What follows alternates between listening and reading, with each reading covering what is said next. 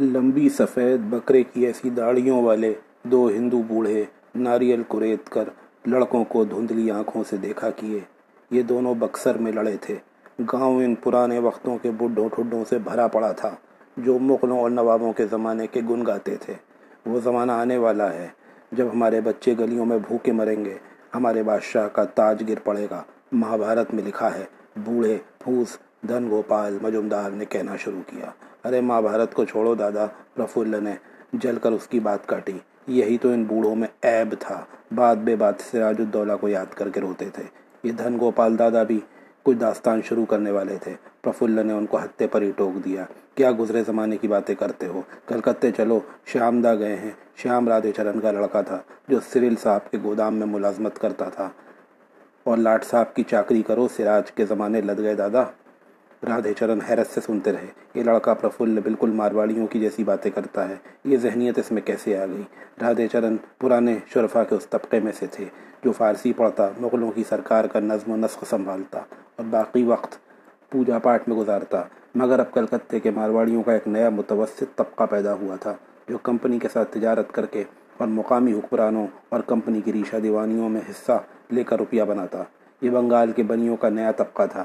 جاگیردار اور کسان کے درمیان کا یہ نیا سرمایہ دار طبقہ انگریز کا دوست اور دست راست تھا اور انگریز بنگال کو دونوں ہاتھوں سے لوٹنے میں مصروف تھا۔ لاٹ صاحب کی چاکری، دھن گوپال نے کھانسنے کے بعد جوش سے بولنا شروع کیا۔ اس کی داڑھی لالٹین کی روشنی میں ہلتی ہوئی مذہقہ خیز معلوم ہوئی۔ وہ خود بہت مذہقہ خیز معلوم ہو رہا تھا۔ لاٹ صاحب، اس نے دہرایا، اس سے ہمیں مطلب ہمارا بادشاہ بھی دلی میں موجود ہے، وہ تمہارے لاٹ صاحب کا دماغ ٹھیک کر دے گا۔ تمہارا بادشاہ اندھا کر دیا گیا ہے، گوپال دادا۔ پرفل لقے کہا مار کر ہنسا۔ تم جانے کو اس دنیا میں رہتے ہو۔ تمہارے بادشاہ نے پہلے ہی دیوانی کلائف کے حوالے کر دی۔ اب دماغ ٹھیک کرے گا؟ پرفل تلخی سے ہنسا۔ دونوں بوڑھے چپ چاپ گھٹنوں میں سر دے کر بیٹھ گئے۔ رادھے چرن نے کوفت سے پرفل پر نظر ڈالی۔ ان لڑکوں کو کچھ سمجھانا بیکار تھا۔ یہ بھی بتانا بیکار تھا کہ بادشاہ نے اپنی مرضی سے دیوانی نہیں دی تھی۔ کلائیو نے زبردستی حاصل کی تھی۔ اس فاقے زدہ ملک میں پیدا ہونے والے ان نوجوانوں کو کس طرح یقین آ سکتا تھا کہ یہی بنگال دیس کا زرخیز ترین صوبہ تھا؟ یہی بنگال فردوس ہند کہلاتا تھا۔ اس وقت اس دیس میں پرائے ملک انگلستان کا زمینداری نظام نہیں تھا۔ اس وقت ملک کی مصنوعات کی برآمد پر محصول نہیں لگے تھے۔ اس وقت لوگ ذاتی جائیداد کے تصور سے آشنا نہیں تھے۔ یہ سب رادھے چرن کے دیکھتے دیکھتے ہوا تھا۔ چند روز قبل جب بندوبست کے سلسلے میں دورہ کرتا ہوا ڈھاکے کانگریس کلیکٹر یہاں آیا تو اس نے اپنے دربار میں رادھے چرن کو بلا کر کہا تھا، ہم یہ سب تمہارے فائدے کے لیے کر رہے ہیں۔ مسلمان نوابوں نے تم کو اپنی بد انتظامی سے تباہ کر دیا تھا۔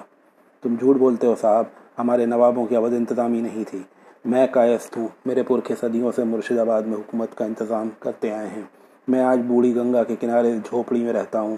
تو اس کا یہ مطلب نہیں ہے کہ میں نے اپنی خوشحالی کے ساتھ ساتھ اپنے ہوش آواز بھی کھو دیے ہیں۔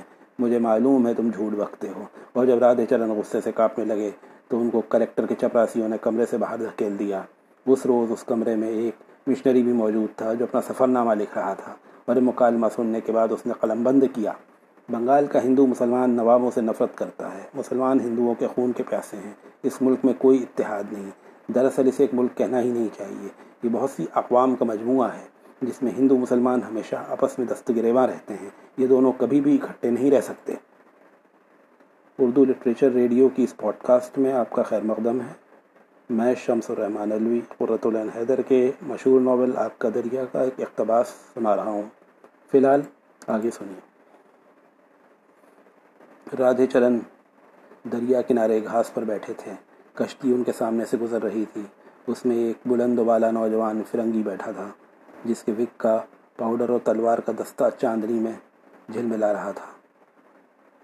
رادھے چرن نے آنکھیں بند کر لی علی وردی نے مرتے وقت نوجوان سراج سے کہا تھا، فرنگیوں نے شہنشاہ کے ملک اور ان کی رعایا کی دولت کے آپس میں حصے بکھرے کر دیے۔ ان کی طاقت زبردست ہے۔ ان کو قلعے اور فوجیں حاصل نہ کرنے دینا، ورنہ ملک ان کا ہو جائے گا۔ اس وقت چوبیس سالہ سراج مرشد آباد میں تھا۔ فرنگی اس کی توہین کے طور پر اسے قاسم بازار کی تجارتی کوٹھیوں میں داخل نہیں ہونے دیتے تھے۔ اس نے ملک کے ان تاجروں کا محصول معاف کر دیا تھا، مگر خود نواب کے علاقے سے جو سامان آتا، انگریز اس پر زبردست محصول لگاتے۔